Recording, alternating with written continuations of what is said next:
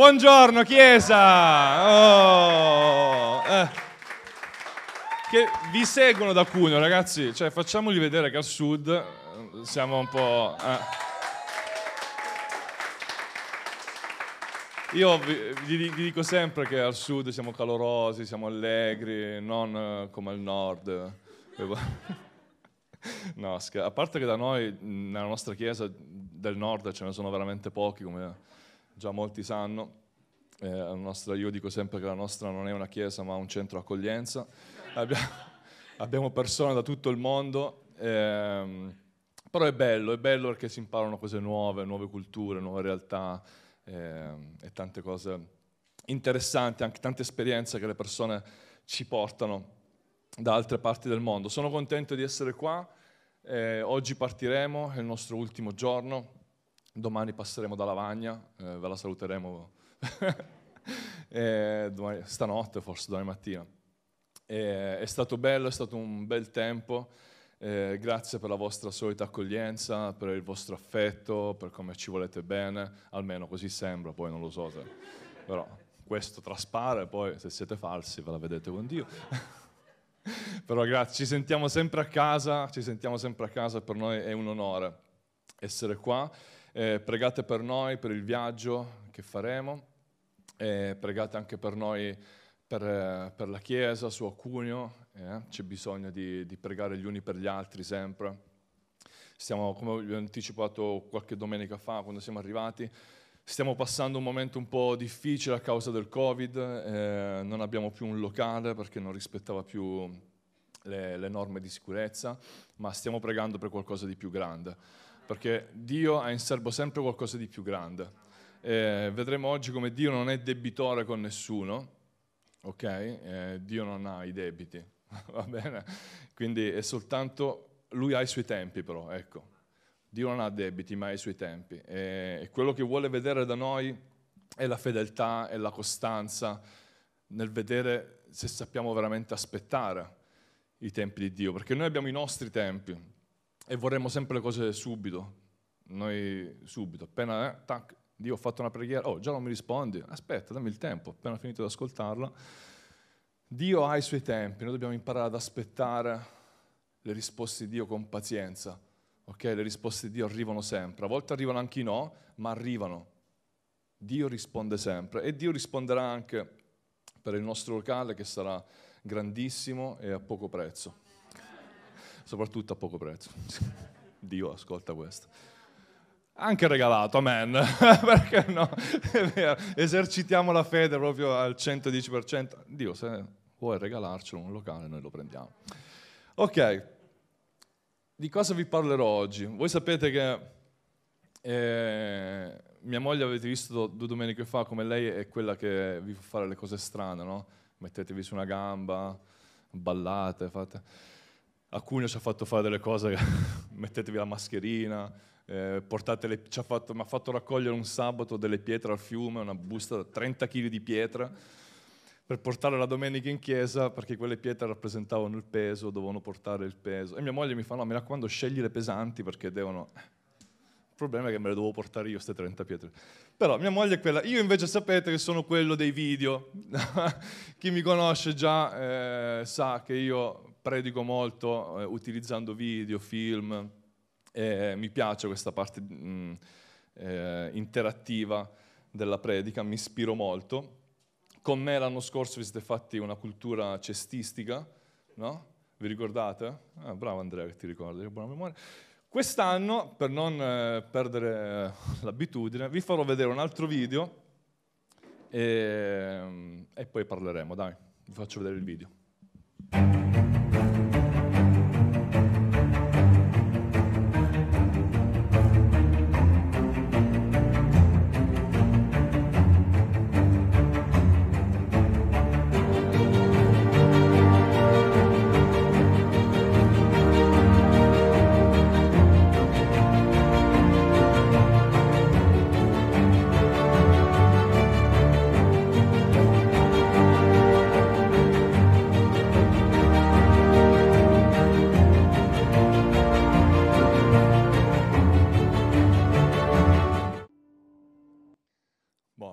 Anche andarcene così.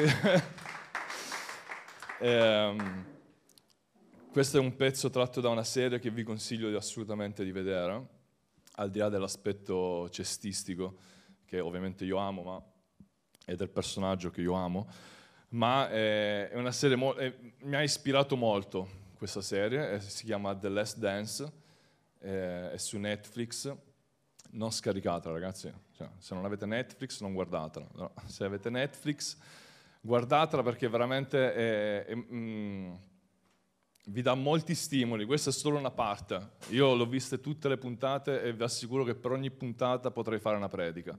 Quindi, eh, ma oggi ho preso questo qua perché mm, questo pezzo, perché Dio mi ha ispirato su questo. E, e voglio rileggere con voi un attimo velocemente il testo di quello che lui ha detto. Jordan non lo sa, poi magari un domani gli scriverò una mail ma è stato molto biblico in quello che ha detto, è stato molto eh, cristiano in quello che ha detto. Lui dice, la domanda è, nel corso degli anni la tua tenacia credi che ti abbia reso meno simpatico? E lui risponde, insomma, non saprei. Vincere ha il suo prezzo e anche essere un leader ha il suo prezzo. Spingevo i compagni quando non volevano essere spinti, spronavo chi non voleva essere spronato e mi ero conquistato quel diritto perché quelli che vennero dopo di me non avevano vissuto ciò che ho vissuto io. Chi giocava con me doveva adattarsi ai miei standard e non avrei accettato niente di meno. Per questo dovevo farli muovere, lo facevo. Se chiedete ai miei compagni, di sicuro vi diranno che io non chiesi mai a nessuno di fare cose che io non facevo. E molti, sentendolo, possono pensare che non fosse simpatico, che fosse un tiranno. Beh, non hanno mai vinto niente. Io volevo vincere e volevo che gli altri vincessero. Non ero costretto a farlo, lo facevo perché io sono così e giocavo così. La mia mentalità era quella e chi non voleva giocare così era libero di non farlo. Io penso che se io potessi scrivere questo, mh, mm, questo pezzo in frasi un po' più bibliche, sarebbe veramente quasi sentire Gesù che parla. E mi raccomando, cioè, coi, ovviamente con i dovuti paragoni, che sennò qua poi i farisei ci accusano che stai paragonando Jordan a Gesù? No, assolutamente no. Però molte delle cose che lui dice sono veramente cristiane. Vincere ha il suo prezzo. È vero o no? Gesù ha dovuto pagare un prezzo per darci la vittoria. È vero, come Jordan ha dovuto pagare un prezzo per vincere tutto quello che lui ha vinto. E mi ero conquistato quel diritto perché quelli che vennero dopo di me non avevano vissuto ciò che ho vissuto io. È vero, Gesù poteva insegnare, può insegnarci ancora oggi a noi, perché lui ha provato ogni cosa, si è fatto uomo affinché potesse simpatizzare con le nostre paure, con le nostre ansie, con i nostri dolori, affinché lui potesse capirci. E oggi lui e lo Spirito Santo ci insegnano e ci guidano perché Gesù quelle cose le ha passate. E lui ci può capire, no? Esattamente come Jordan e pensate un po'. Se chiedete ai miei compagni di sicuro vi diranno che io non chiesi mai a nessuno di fare cose che io non facevo. Esatto, Gesù non ci ha mai chiesto di fare qualcosa che lui non ha mai fatto. È vero o no? Non è che Gesù se ne stava seduto e diceva ai discepoli andate voi e fate le guarigioni, andate voi e pregate, andate... No, lui era il primo che si alzava da quella sedia ed era sempre in giro a predicare, a evangelizzare, a fare miracoli, sempre. Lui non ci chiede mai niente che lui non abbia già fatto e non ci chiede mai niente che noi non possiamo fare. Amen. Molti sentendolo possono pensare che non fosse simpatico, che fosse un tiranno. È vero, quanti pensavano all'epoca che Gesù era troppo duro? È vero o no? Eh, ma il tuo parlare è duro, gli dicevano a Gesù. Eh, vattene. Non è un problema. Gesù non tratteneva nessuno, è vero o no? Non è che li legava, no, ti prego, resta, resta. E quello, no, me ne voglio andare, resta. Io non lo leggo da nessuna parte nella Bibbia, poi non so se la mia Bibbia è diversa. Io volevo vincere, volevo che gli altri vincessero, è vero o no? Gesù vuole vincere, ha voluto vincere la morte, ma non l'ha vinta per se stesso, o perlomeno non l'ha vinta solo per se stesso, ma l'ha fatto perché tutti noi oggi siamo vincitori sulla morte e su ogni cosa, grazie a Gesù. E ancora, non ero costretto a farlo, lo facevo perché io sono così e giocavo così, la mia mentalità era quella, chi non voleva giocare così era libero di non farlo. Gesù non l'ha costretto nessuno ad andare a morire sulla croce per noi, nessuno. È stata una sua scelta, lui voleva fare così, lui sentiva questo e l'ha fatto volontariamente, senza che nessuno lo costringesse. Quindi vedete come possiamo cristianizzare questo racconto, ma c'è questo racconto, questa mm, intervista. Grazie mia moglie, l'ho messa qua davanti apposta perché mi suggerisca le parole. e io voglio partire però analizzando questo testo. Eh, non vi preoccupate, lo dico anche per i farisei, metteremo anche dei versetti, quindi non, sempre per loro che poi ci dicono che no, predico solo su Michael Jordan, no. Voglio partire dalla domanda, dalla domanda che il giornalista fa a Michael. Gli dice, nel corso degli anni la tua tenacia credi che ti abbia reso meno simpatico? E la domanda che Dio mi ha fatto è, Vince, la tua radicalità negli anni credi che ti abbia reso meno simpatico? Eh, a volte sì, a volte meno, è vero. Quanto siamo stati radicali fino al punto di risultare antipatici alle persone? o molte volte invece per non essere antipatico siamo scesi a compromessi e poi però risultiamo antipatici a Dio. Vabbè, Dio ci ama lo stesso, però noi con questa scusa preferiamo essere simpatici a qualcuno del mondo, questo sempre, e, ed essere antipatico a Dio, tanto Dio alla fine ci ama lo stesso, ma la tua radicalità deve portare rispetto a Dio innanzitutto, perché è Dio che ti renderà vincente, non le persone. Non è la simpatia nei confronti di uno o dell'altro che ti renderà vincente. Michael Jordan, vi assicuro che è una delle persone più odiate, era una delle persone più odiate nel mondo del basket. Perché era così, era cattivo in campo, era dispettoso, eh, stuzzi, provocava le persone, eh, spingeva gli altri. I suoi compagni a volte non lo sopportavano, perché era ossessionato dalla vittoria. I suoi compagni non lo sopportavano, qualcuno diceva io giocavo con lui solo perché mi piaceva il basket, che altrimenti avrei mollato per quanto era fissato con la vittoria. Però la gente ha continuato a giocare. Noi oggi a volte lasciamo la radicalità, lasciamo la vittoria in Cristo per molto meno. Quelli non lasciavano il basket perché amavano il basket, noi a volte lasciamo Dio perché no, ma è troppo radicale. Eh, ma non posso essere, mamma mia, non si può fare niente. È vero, non l'avete mai sentito qualcuno che si lamenta, che vi dice, oh, ma non si può fare niente in questa chiesa, e questo è sbagliato, e quello è sbagliato, e questo non si può dire, questo... mamma mia, oh, me ne torno nel mondo. ah, è bello, nessuno ti trattiene, non ti preoccupare. Ma se vuoi vincere, devi essere radicale. Se vuoi avere vittoria, devi affondare le tue radici nel terreno in maniera profonda, in maniera radicale, per essere vittorioso, altrimenti non otterrai mai niente. E quando parlo di radicalità, non parlo di radicalità del tipo, ah no, a Natale non mangio il pandoro perché Natale non esiste. E vi assicuro, credetemi, ve lo dico in verità, che ho, ho conosciuto gente così, che non mangiava il panettone a Natale perché Natale, no, questo era, Natale non è... Ah, mangia di sto panettone. cioè una cosa buona fanno a Natale, mangia di sto panettone, sto pandoro, no? Cioè non è che, questo non è radicalità, ragazzi, questo non è radicalità.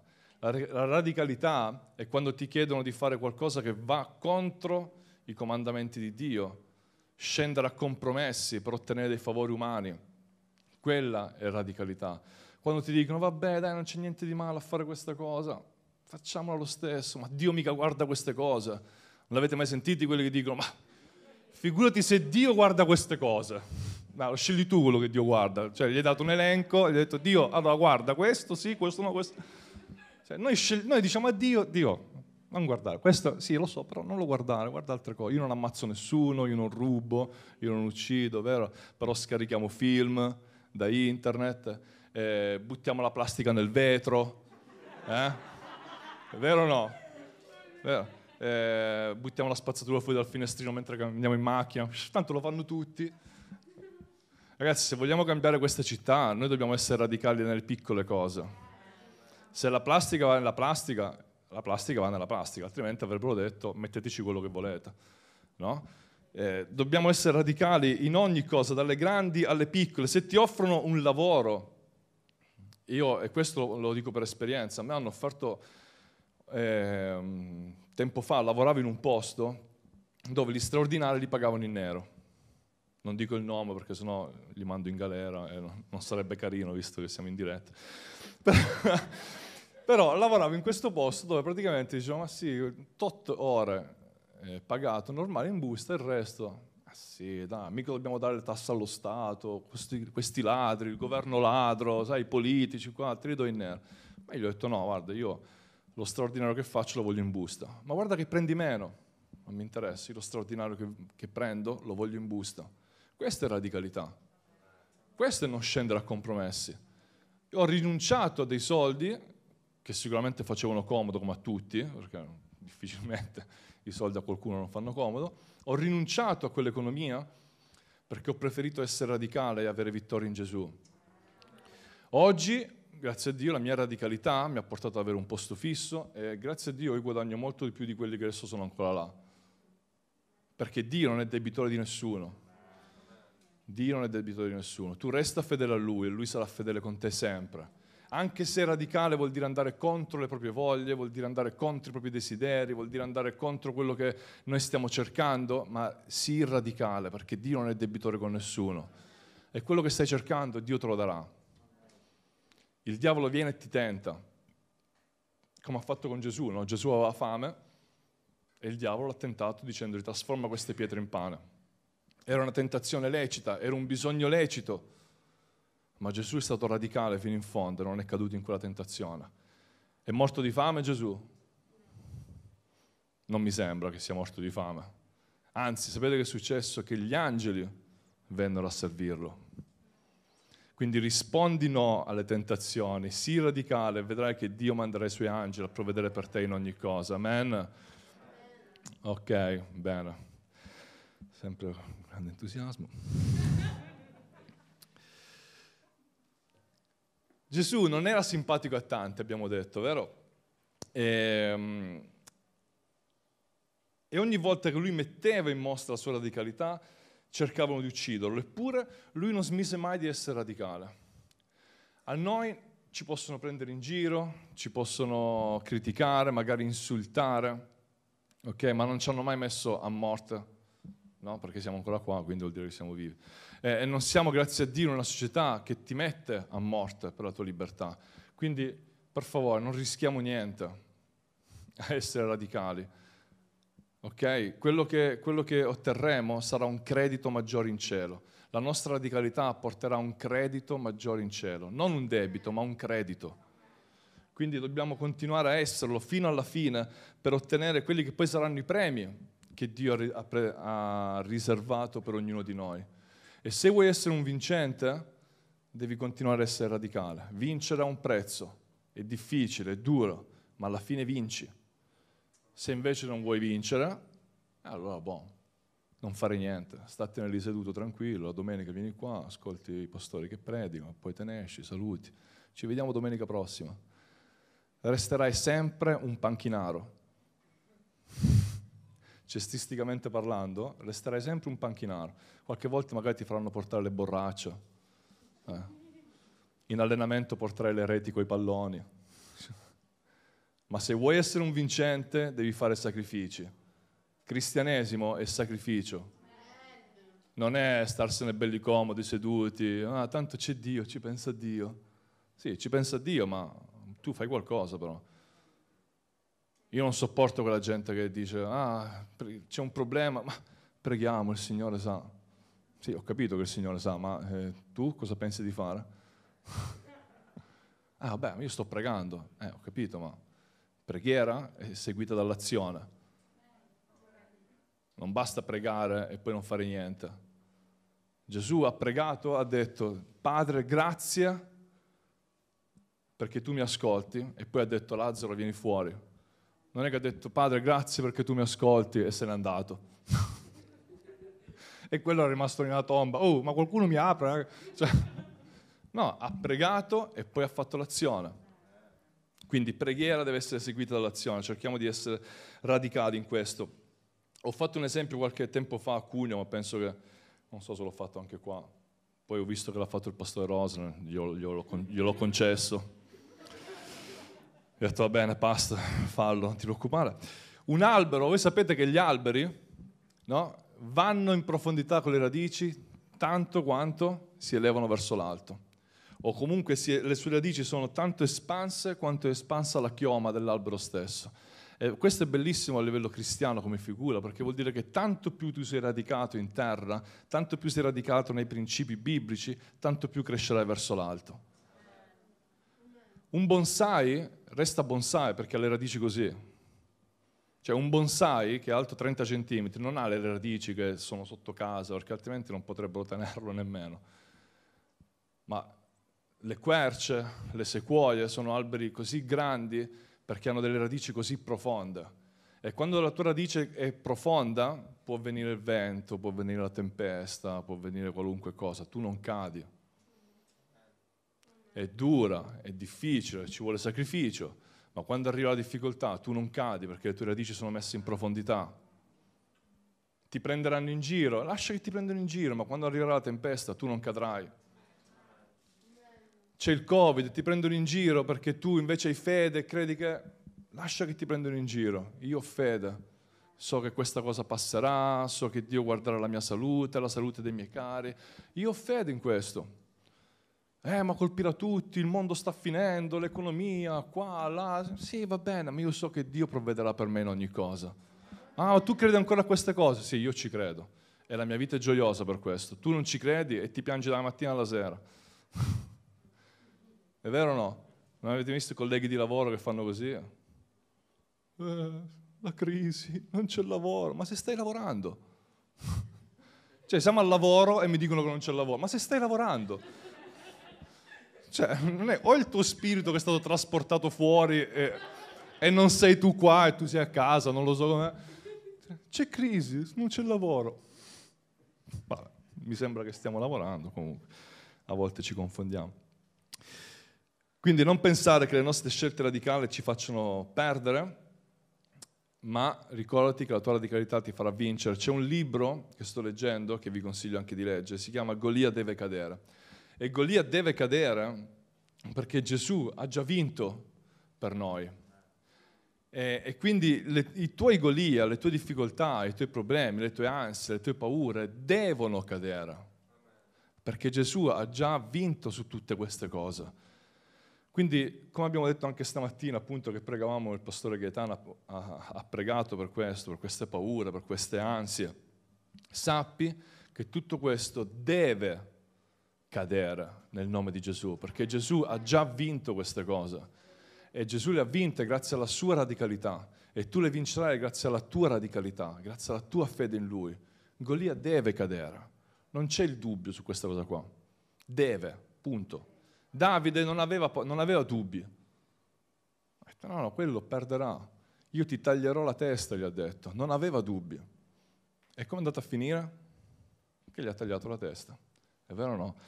In Romani 8, 35, guardate cosa dice.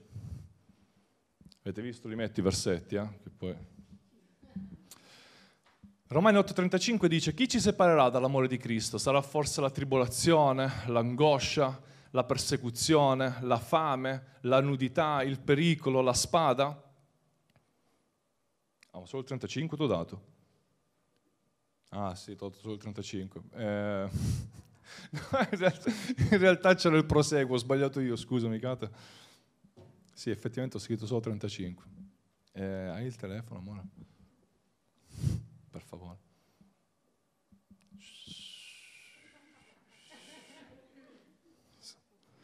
Suspense. Sì, beh, puoi andare avanti poi fino a quando... Per amor di te siamo messi a morte tutto il giorno, siamo stati considerati come pecore da macello, ma in tutte queste cose, ma in tutte queste cose, quindi su tribolazione, su morte, su pericolo, eccetera, eccetera, eccetera, noi siamo come? In virtù di colui, e chi è colui che vi ha amati e che ci ha amati? Amen. Amen. Dio ci ha amati, ma Gesù ci ha amato ancora di più perché Lui volontariamente ha scelto di venire a morire per noi. E in Gesù noi abbiamo la vittoria sopra ogni cosa. Noi abbiamo la vittoria contro l'angoscia. Contro l'angoscia hai vinto. Contro la tribolazione hai vinto. Contro la persecuzione hai vinto. Contro la fame hai vinto. Noi abbiamo vinto in tutto, grazie a Gesù. In ogni cosa noi abbiamo vinto. Ragazzi, avete fatto mai gare? Sport, gare? Se l'avete fatto non avete mai vinto, mi sa, perché... Ragazzi, allora, contro l'angoscia hai vinto! Woo! Contro la paura hai vinto! Woo! Contro la tribolazione hai vinto! Contro tutte queste cose hai vinto! Oh, adesso sapete come si vince, come si esulta quando farete le gare e vincerete. ok, abbiamo vinto contro tutte queste cose, wow! Contro tutto abbiamo vinto, perché? Perché siamo stati radicali, perché Gesù ha vinto per noi con la sua radicalità, ha vinto, ha dato la sua vita per noi fino alla fine, per darci la vittoria. E noi oggi abbiamo vittoria grazie a Lui, sopra ogni cosa. Wow, radicalità ragazzi, radicalità e ci avremo vittoria sempre, sempre, anche se ti prenderanno in giro. Io vinco intanto, tu resta in panchina. Questo è. Sii disposto a pagare il prezzo e vincerai il premio, perché vincere ha il suo prezzo. Vincere ha il suo prezzo, ma alla fine otterrai il premio. Devi faticare, devi sudare, devi correre, devi allenarti, devi fare sacrifici ma vincerai. Siamo disposti a farlo? 3-4. Gli altri, pensateci, non avete, non avete, limiti di tempo, sentitevi liberi, quando vorrete, vorrete potete tranquillamente rispondere. Perché i 3-4 che hanno detto amen, oggi vincerete. Poi gli altri, vabbè, ognuno ha i suoi tempi, ragazzi, è così comunque. Eh. Non, che, non, pensate che Jordan abbia vinto tutto subito, eh? ci ha messo parecchi anni prima di vincere. Vincere ha un prezzo, ma anche essere leader ha il suo prezzo. E qui Dio dava due schiaffi a me, no? eh, perché qui è un po' per i pastori e per i leader. Jordan cosa faceva? Spingeva i compagni quando non volevano essere spinti, spronava chi non voleva essere spronato e si era conquistato quel diritto perché quelli che vennero dopo di me non avevano vissuto ciò che ho vissuto io. Essere leader, essere pastori non è facile e, e a volte ci fa risultare anche antipatici perché sono lì a dirti le cose, non fare questo, non fare quello. Oh, ma sempre con me ce l'hai. è vero? No? Vi è passata qualche volta nella mente questa frase, eh? quando il vostro pastore, i vostri leader vi hanno detto qualche cosa? Perché a me è passata. Quando il mio pastore mi diceva delle cose, ma sempre con me ce l'ha questo. Cioè, ma non c'ha altri membri in chiesa, cioè, non lo so. Ma il leader è quello che sprona e non deve per forza essere simpatico, a parte nel mio caso, però non deve per forza essere simpatico, il leader deve spronare. A volte deve accarezzare, a volte deve bastonare, ma un leader sprona sempre e lo fa perché da solo non potrebbe essere un leader. Cioè, un pastore da solo si fa il pastore di se stesso. Allora tu, così, tu devi fare questo, si predica da solo, si predica davanti allo specchio. Il pastore ha bisogno della sua chiesa, il leader ha bisogno dei suoi discepoli, dei, membri della chiesa. Quindi quando i leader, i pastori esortano, lo fanno perché insieme si vince, insieme si combatte. L'unione fa la forza, si dice, vero o no? Insieme si combatte, insieme si vince. Jordan da solo non, avrebbe mai vinto niente. E lo dimostrano proprio i fatti. Perché lui, prima di vincere qualcosa, ci ha messo 5-6 anni prima di riuscire a vincere i titoli di squadra. Perché? Perché lui era convinto che essendo il giocatore migliore del mondo, poteva giocare da solo e vincere le partite da solo. no, non funziona così. Lui ha iniziato a vincere quando ha iniziato a fidarsi dei suoi compagni di squadra. Quando è arrivato un nuovo allenatore che gli ha detto ragazzi eh, basta, adesso non esiste palla Jordan e si segna, adesso facciamo uno schema. Così, così, così. E Jordan nei primi tempi diceva no ma così io segno di meno. Eh no, non mi piace questa cosa. E lui si è ribellato per un po'. Quando poi ha capito che non vinceva, alla fine ha detto ok, mi fido, si è fidato del suo coach, hanno usato questo schema e Jordan ha vinto sei titoli in otto anni. E gli unici due anni che non ha vinto il titolo è perché lui si era ritirato, perché gli era morto il padre, eccetera, eccetera. Quando ha iniziato a fidarsi degli altri, dei suoi compagni di squadra, allora ha vinto. Quando ha ascoltato le indicazioni del suo coach, allora ha vinto. Essere Chiesa è, da una parte è lottare insieme, combattere insieme per vincere insieme. Essere leader vuol dire incoraggiare, vuol dire spronare per poter vincere insieme. Essere leader significa potersi anche fidare degli altri. Jordan vinse due titoli lasciando l'ultimo tiro ai suoi compagni di squadra, quando invece dieci anni prima probabilmente avrebbe detto no, no, tiro io. Invece ha detto no, ok, ultimo tiro, la passerò a te perché tanto a me mi marcheranno sicuramente in due, quindi la do a te che sei libero, tu tira e segna. E quello ha fatto così, e hanno vinto due titoli perché lui si è fidato dei suoi compagni. Quindi, leader, fidati della persona che è sotto di te, fidati del tuo pastore.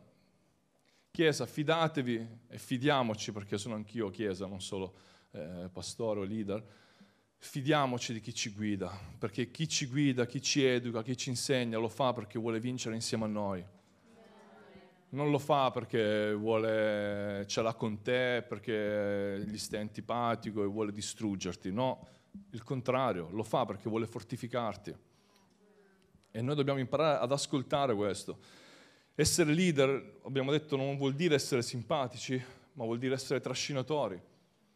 Quindi leader, siate trascinatori. Ok? Essere leader non vuol dire essere dei tiranni che dicono fai questo, fai quello, fai quello, ma significa essere incoraggiatori. Incoraggiate vostre, i vostri amici, le persone che sono sotto di voi. Ok? Ma soprattutto essere leader non significa dare ordine, significa dare l'esempio.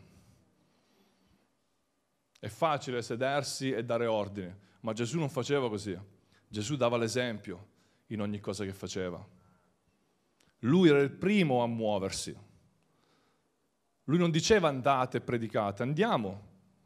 L'ha detto anche andate e predicate, ma dopo che lui l'aveva fatto già parecchie volte. Quindi dobbiamo muoverci, dobbiamo muoverci, dare l'esempio, non comandare e basta. Ok? E chi non è leader o non è pastore, fidatevi dei vostri leader, dei vostri pastori perché lo fanno per il vostro bene. Se Jordan non si fosse fidato del suo coach non avrebbe mai vinto niente. Lui ha detto ci ha messo un po', è vero, perché noi siamo così, siamo testoni. No, no, ma la mia idea è più giusta della tua. Fidati, stai sbagliando. No, no, no, ci mettiamo un po'. Poi quando ci rompiamo le corna, come si dice, no? ah, sai che forse avevi ragione, ma sai com'è? Magari ci sono passato prima. Fidatevi, fidiamoci dei nostri leader pastori perché loro lo fanno e ci guidano per il nostro bene. E Jordan diceva, se chiedete ai miei compagni di sicuro vi diranno che io non chiesi mai a loro di fare qualcosa che io non avessi già fatto. E in quel video avete visto come lui correva tutto il campo e lui non è che era ultimo e diceva dai correte. No, no, lui era il primo della fila. E io lo, lo conosco il tipo di esercizio, è massacrante, vi assicuro che è massacrante. Ma lui era il primo della fila. Lui correva e tutti gli altri dietro. Leader, devi essere il primo a fare le cose, se vuoi essere leader. Devi essere il primo a muoverti da quella sedia, altrimenti resterai un panchinaro e non vincerai mai niente.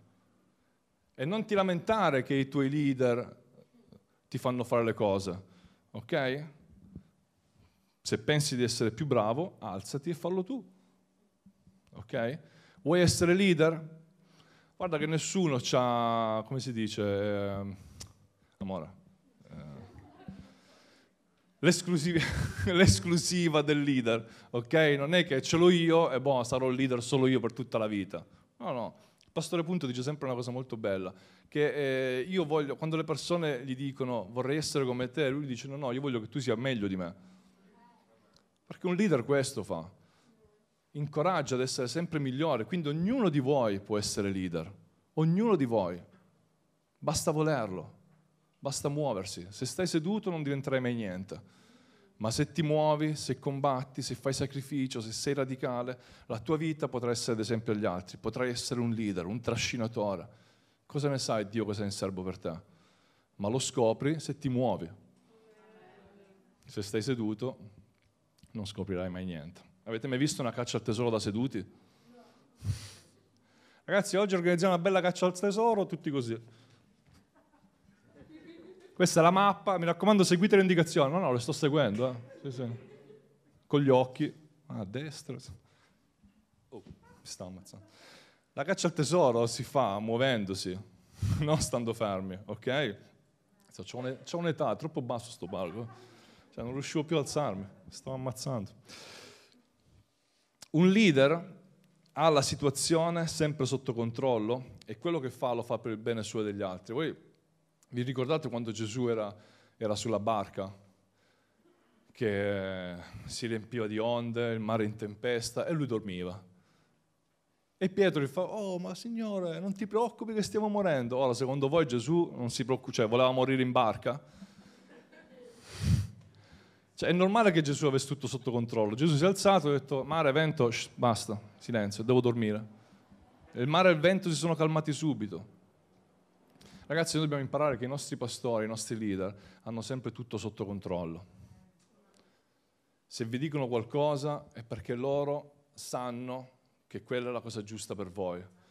Poi siamo umani, ok? Non siamo perfetti. Va bene, Pietro non era perfetto, tra di Gesù, quindi non è che fosse proprio perfetto, ok?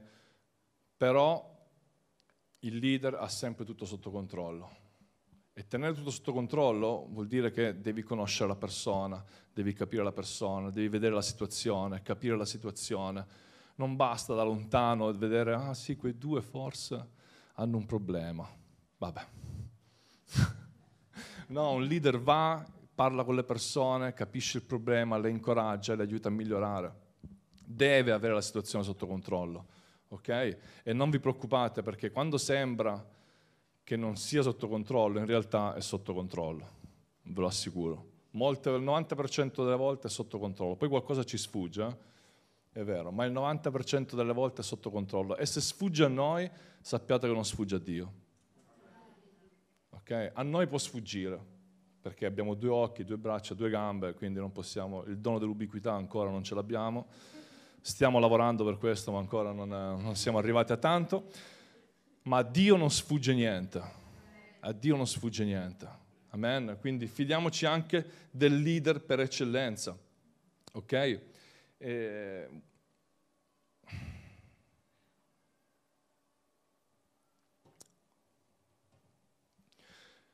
un leader deve imparare a non sfruttare il passato per, appesantire le persone o per non fare niente, ma un leader deve imparare a sfruttare il passato per rendere migliore il futuro degli altri. Ok? Questo è importante e non vale solo per i leader, questo vale per tutta la Chiesa.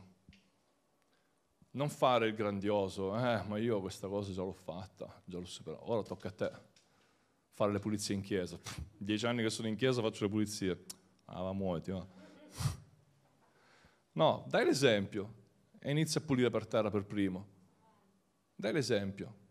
Non usare il tuo passato per dire no, io l'ho già fatto, fallo tu.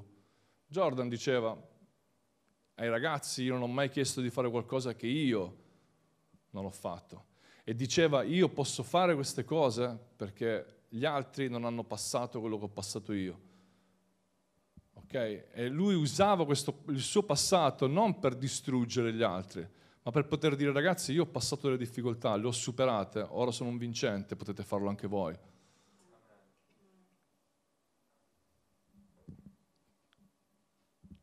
Ah sì? Ammazza. Oh. Eh. Ragazzi, scusate, mi sono fatto prendere la mano. Ok, dai, andiamo avanti allora. uh, aspetta. Dai, concludo con queste due cose solo.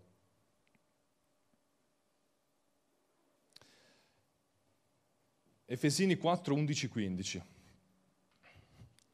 Voglio prendere questo, questo passo in riferimento a quello che Jordan diceva. Lui diceva chi giocava con me doveva adattarsi ai miei standard e non avrei accettato niente di meno, per questo dovevo farli muovere, ok, lo facevo. Ci sono molte chiese che dicono, adesso sta uscendo una teoria bruttissima, per cui c'è la, la super grazia no? e il cristianesimo del dolce far niente. Quindi dove tu ti siedi e tanto ha già fatto tutto Dio, non devi fare niente tranquillo, ci ha già pensato lui. In realtà la Bibbia dice, dice diversamente. Dice che lui ha dato alcuni come apostoli, altri come profeti, altri come evangelisti, altri come pastori e dottori per il perfezionamento dei santi in vista dell'opera del ministero e dell'edificazione del corpo di Cristo, fino a che tutti giungiamo all'unità della fede e della piena conoscenza del Figlio di Dio, allo stato di uomini fatti, all'altezza della statura perfetta di Cristo. Dio ci ha dato degli standard da rispettare. Non è vero che noi non dobbiamo fare niente. Non è vero. Dio ci ha dato degli standard da rispettare. E lo standard è quello di arrivare all'altezza perfetta di Cristo.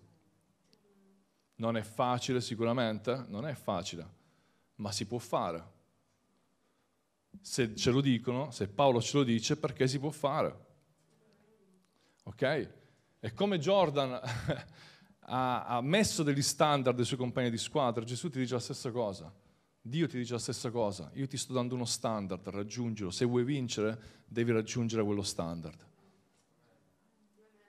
Questo è. Non è vero che non dobbiamo fare niente, non è vero che ha già fatto tutto Gesù. Se vuoi vincere, devi raggiungere un certo standard e per raggiungere quello standard devi faticare. Quindi non è vero che il cristianesimo non è sacrificio. Non è vero. Certo, non, andiamo, non andiamo in giro a tagliarci le braccia da soli. Non è sacrificio in quel senso, ma è sudore, è fatica, è raggiungere uno standard per poter essere vincitori. Amen. E non dobbiamo starcene seduti, perché in Apocalisse è scritto che Dio non vuole quelli che sono eh, freddi, eh, scusate, tiepidi. Mazzo, la sapete questa? Eh? Cioè, avevano proprio inculcata anche a voi questa cosa qua. Eh? Dio non vuole quelli tiepidi, Dio ha messo degli standard. Dio ha messo degli standard. La Bibbia dice che un Paolo, eh, scusate, in Apocalisse, al versetto 19, tutti quelli che io amo li correggo, sii dunque zelante e ravvediti. Questo è quello che vuole Dio, persone zelanti, persone ferventi per poter raggiungere la vittoria, persone che hanno voglia di sudare, che hanno voglia di faticare, che hanno voglia di vincere. Queste persone otterranno la vittoria. Quindi smettila di stare seduto, smettila di guardare gli altri che fanno qualche cosa, inizia a muoverti e fai tu. Smettila di criticare a destra e a sinistra, smettila di giudicare a destra e a sinistra, perché così non vincerai mai niente. Non vincerai mai niente. Ma se vuoi vincere, aiuta il tuo compagno di squadra a migliorarsi. E vincerete insieme. E per concludere, molti dicono, eh ma quello è Gesù, eh, Gesù faceva, faceva queste cose perché lui era Gesù. No? Questa è una scusa, ragazzi. Questa è una scusa. Dire che Gesù ce l'ha fatta perché era Gesù e noi non potremo farcela è una scusa. Perché Gesù ha detto che noi faremo cose più grandi di quelle che ha fatto lui. E anche se tu vuoi usare questa scusa, eh ma Gesù era Gesù, sappi che tutti quelli che erano Gesù erano comunque vincitori. Quindi è vero che tu non sei Gesù, ma se sei con Gesù sei comunque vincitore. Quindi non usare questa scusa Gesù era Gesù, perché è una scusa per non fare niente. Se tu sei con Gesù, anche se tu non sei Gesù, sei comunque vincitore, ma devi stare con Gesù però. devi essere radicale nei suoi insegnamenti, nei suoi principi, in quello che lui ti dice. Allora così vincerai. Jordan era Jordan, ma tutti quelli che hanno giocato con lui sono migliorati un sacco perché giocavano con lui, giocavano col migliore. Sì, Gesù è Gesù, è vero, ma se tu stai con Gesù migliorerai, la tua vita migliorerà e diventerai dei, uno dei migliori o il migliore. Chi lo sa, migliore di me? Sicuramente, ci vuole anche poco. ma devi stare con Gesù, devi stare con Gesù. Per essere un vincente devi stare con Gesù. Non è facile, e adesso concludo veramente perché se no non mi fanno più tornare in Calabria. Jordan dice, non ero costretto a farlo, lo facevo perché io sono così e giocavo così. La mia mentalità era quello. E chi non voleva giocare così era libero di non farlo. Il cristianesimo è libertà, in ogni senso. Se tu vuoi essere radicale, se tu vuoi avere una vita vittoriosa, queste sono le regole da seguire. Questo è quello che devi fare ma nessuno, Dio per primo, ti costringerà mai a fare qualcosa che tu non vuoi. E nessuno ti costringerà mai a essere quello che tu non vuoi essere. Però ti perderai un sacco di cose belle. Sei, pre, sei, sei campionati vinti in otto anni. Dopo Jordan ha smesso di giocare nel 2003, se non sbaglio, sono passati 17 anni, la sua, la sua canotta è ancora una delle più vendute nel mondo. Il suo business è uno dei più venduti al mondo. La Nike si è salvata grazie a Michael Jordan, perché nell'85 ha scommesso su di lui facendo fare le scarpe col suo nome. Lui non voleva nemmeno, pensate un po', lui manco voleva, perché voleva l'Adidas che a quei tempi andava molto più di moda. E la Nike si è salvata grazie a una sola persona e oggi il suo brand è ancora tra i più venduti al mondo. Il PSG addirittura nel calcio, quindi ha proprio eh, varcato i confini, ancora lo sponsor di Michael Jordan. Ha cambiato la storia quell'uomo ha cambiato la storia del, del, basket, ha cambiato la storia dell'economia, del business. Quello che ogni volta che parla sforna soldi. ogni volta che fa qualcosa lui, sono soldi. E pensa quanto possiamo fare noi come cristiani, radicali, se ci manteniamo fermi nella parola di Dio, negli insegnamenti di Dio. Ogni volta che ogni parola che uscirà dalla tua bocca non produrrà solo soldi la gente già, vedevo gli occhi con i dollari, sapete come?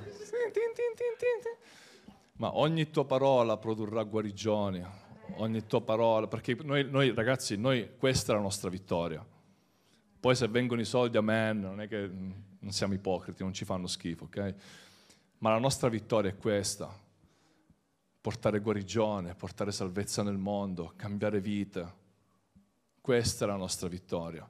E se noi restiamo radicali, se noi ci sacrifichiamo, se noi lottiamo, queste saranno le nostre vittorie. E un domani le persone si ricorderanno di te come un vincente. Non di, ah Claudia, sì, quella che stava seduta al terzo banco, sì, me la ricordo.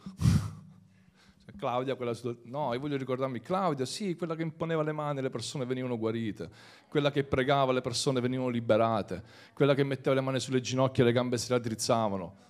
Questo è il ricordo che io voglio che le persone abbiano di me il ricordo di un vincente, di un cristiano vincente. Questo è il ricordo che Dio vuole avere di te. Quindi smettila di stare seduto, sii vincente. Questo è The Last Dance, è il titolo della predica. Questo è l'ultimo ballo. Siamo arrivati negli ultimi tempi. Non è più tempo di stare seduti lì a guardare gli altri che fanno le cose. È tempo di alzarsi e iniziare a vincere qualcosa. Amen. Quando arriverai in cielo dovrai mostrare tutti i tuoi premi. Guarda, questo è il mio trofeo, questo è il mio, guarda.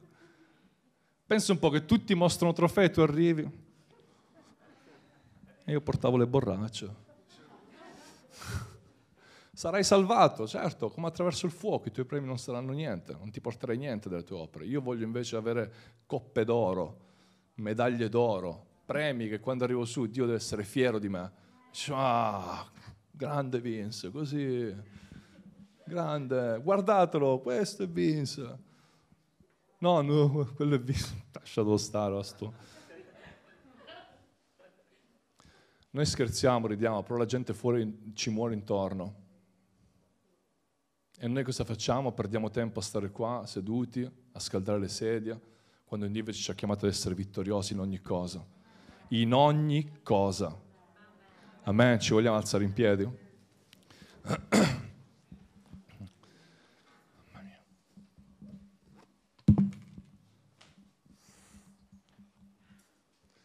Self-made man. Grazie. Basta così.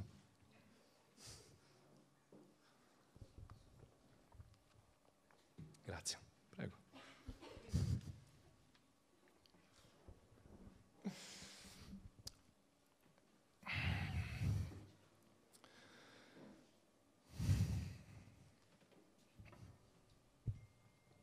bene, mentre i ragazzi della lode preparano, questo mi dà tempo per parlare ancora un po'.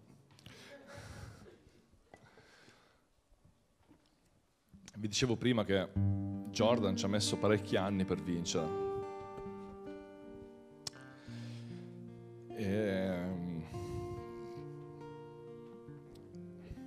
Fine ha vinto.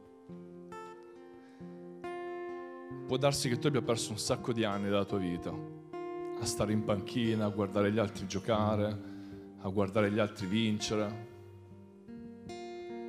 ma sei ancora in tempo per fare qualcosa. Sei ancora in tempo per fare qualcosa. Anche se potessi vincere so- un solo campionato, una sola gara, è meglio salire con un premio che salire senza completamente. Sei ancora in tempo per essere un vincente. Sei ancora in tempo per essere un leader che trascina sei ancora in tempo per essere un leader che dà l'esempio. Sei ancora in tempo per smettere di criticare il tuo vicino di posto e pregare per lui invece e aiutarlo a cambiare. Sei ancora in tempo. Chiesa, sei ancora in tempo per essere vincente su questa città. Ma devi essere unita come una squadra non possono vincere solo i pastori Gaetano e Catherine. Da solo loro non possono vincere. Ma tutti insieme come Chiesa, uniti, allora si può vincere. Tutti insieme sarete poi dei vincitori. Non so, I titoli non andranno poi solo a loro. Ah, grandi pastori Catherine e Gaetano hanno vinto. No, voi avete vinto. Chiesa di Reggio Calabria, voi avrete vinto. Su questa città, sulla corruzione, sulla spazzatura, sulla delinquenza. Voi avrete vinto sarete voi come Chiesa ad aver cambiato questo posto. Insieme. Sono i Chicago Bulls ad aver vinto sei titoli in otto anni, non Michael Jordan e basta. È la squadra che oggi viene ricordata come la migliore squadra dell'NBA della storia. Non solo Michael Jordan. Per cosa volete essere ricordati? Chiedete a Dio una mentalità vincente. Smettetela di stare in panchina. Alzatevi, allenatevi, fate sforzi, alla fine vincerete, perché con Dio si vince sempre. Con Dio si vince sempre. E l'unica cosa che devi fare è fidarti del tuo leader massimo, che è Gesù. Lui è l'esempio perfetto, lui è il leader perfetto e il tuo leader ti dice tu farai cose più grandi di quelle che ho fatto io. Tu farai cose più grandi di Gesù. Non importa quanto sei alto, non importa quanto sei bello, non importa quanto sei intelligente. Quello che importa è quanto sei radicale e quanto ti fidi di Lui. Questo ti renderà vincente. E non sei costretto a farlo. Se non vuoi farlo, sei libero di non farlo. Nessuno ti correrà dietro. Ma il mio consiglio è fallo. Fallo. Devi essere stanco di avere una vita insoddisfatta. Devi essere stanco di non avere quella vittoria sul tuo parente inconvertito. Devi essere stanco di non avere la vittoria su quella malattia, devi essere stanco di non poter dormire per le tue paure, per le tue ansie, devi essere stanco di questo, basta, devi dire oggi basta. Io nel nome di Gesù ho vinto sopra ogni cosa, sono un vincente e vincerò ancora. Sopra ogni cosa tu sei un vincitore. E quando il diavolo viene e ti accusa, tu digli no bello, tu hai perso, io ho già vinto. Quando lui ti dirà ma non sei capace, non sei buono, non riuscirai, no no, forse stai parlando di te, perché io ho già vinto.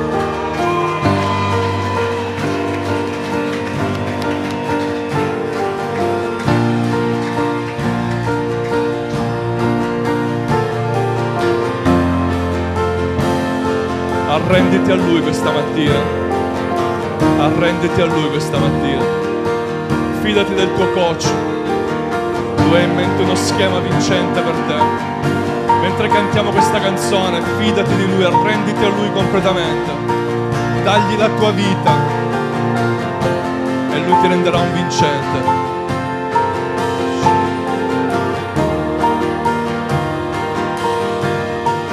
Io mi arrendo. y yo me rendo.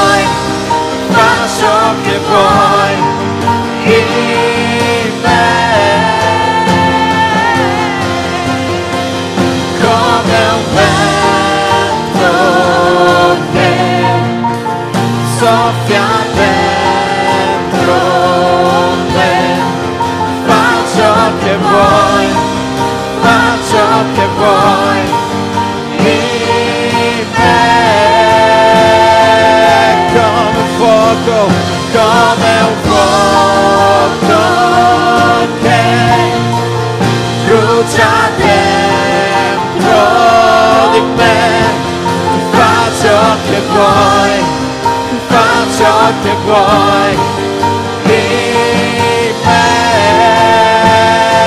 Se Dio, tu fai ciò che vuoi, fa ciò che vuoi di me. Ciò che vuoi, fa ciò che vuoi.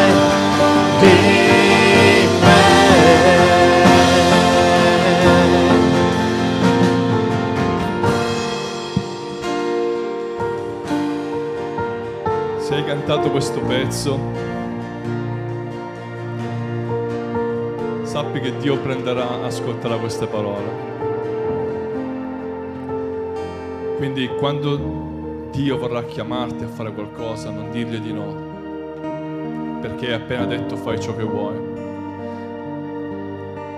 Quando Dio si racconta sempre, si usa questa parafrasi, diciamo così, quando Dio ha detto voglio mandare qualcuno per salvare il mondo, Gesù ha scelto, ha risposto, dire vado io vado io a morire per loro.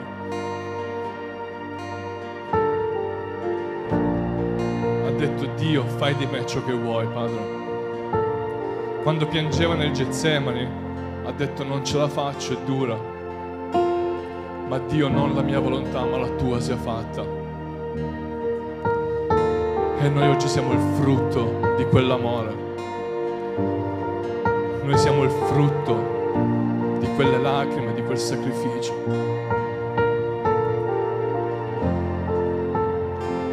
Dio vuole usarsi di te e si userà di te. voglio ricantarlo questo pezzo. Dio fai di me ciò che vuoi, soffia come un vento dentro di me. Ma se lo canti, cantalo con la consapevolezza che Dio poi lo farà. Se non sei sicuro, non lo cantare. Ma il mio consiglio è cantalo. Digli a Dio, fai di me ciò che vuoi. Soffia come un vento potente nella mia vita. Soffia come un vento potente nella mia vita. Trasforma la mia vita, Dio. Perché sono stanco di stare seduto a guardare. Sono stanco di essere un perdente. Sono stanco di vedere gli altri vincere soffia su di me, Dio, fai di me ciò che vuoi, voglio essere un vincente.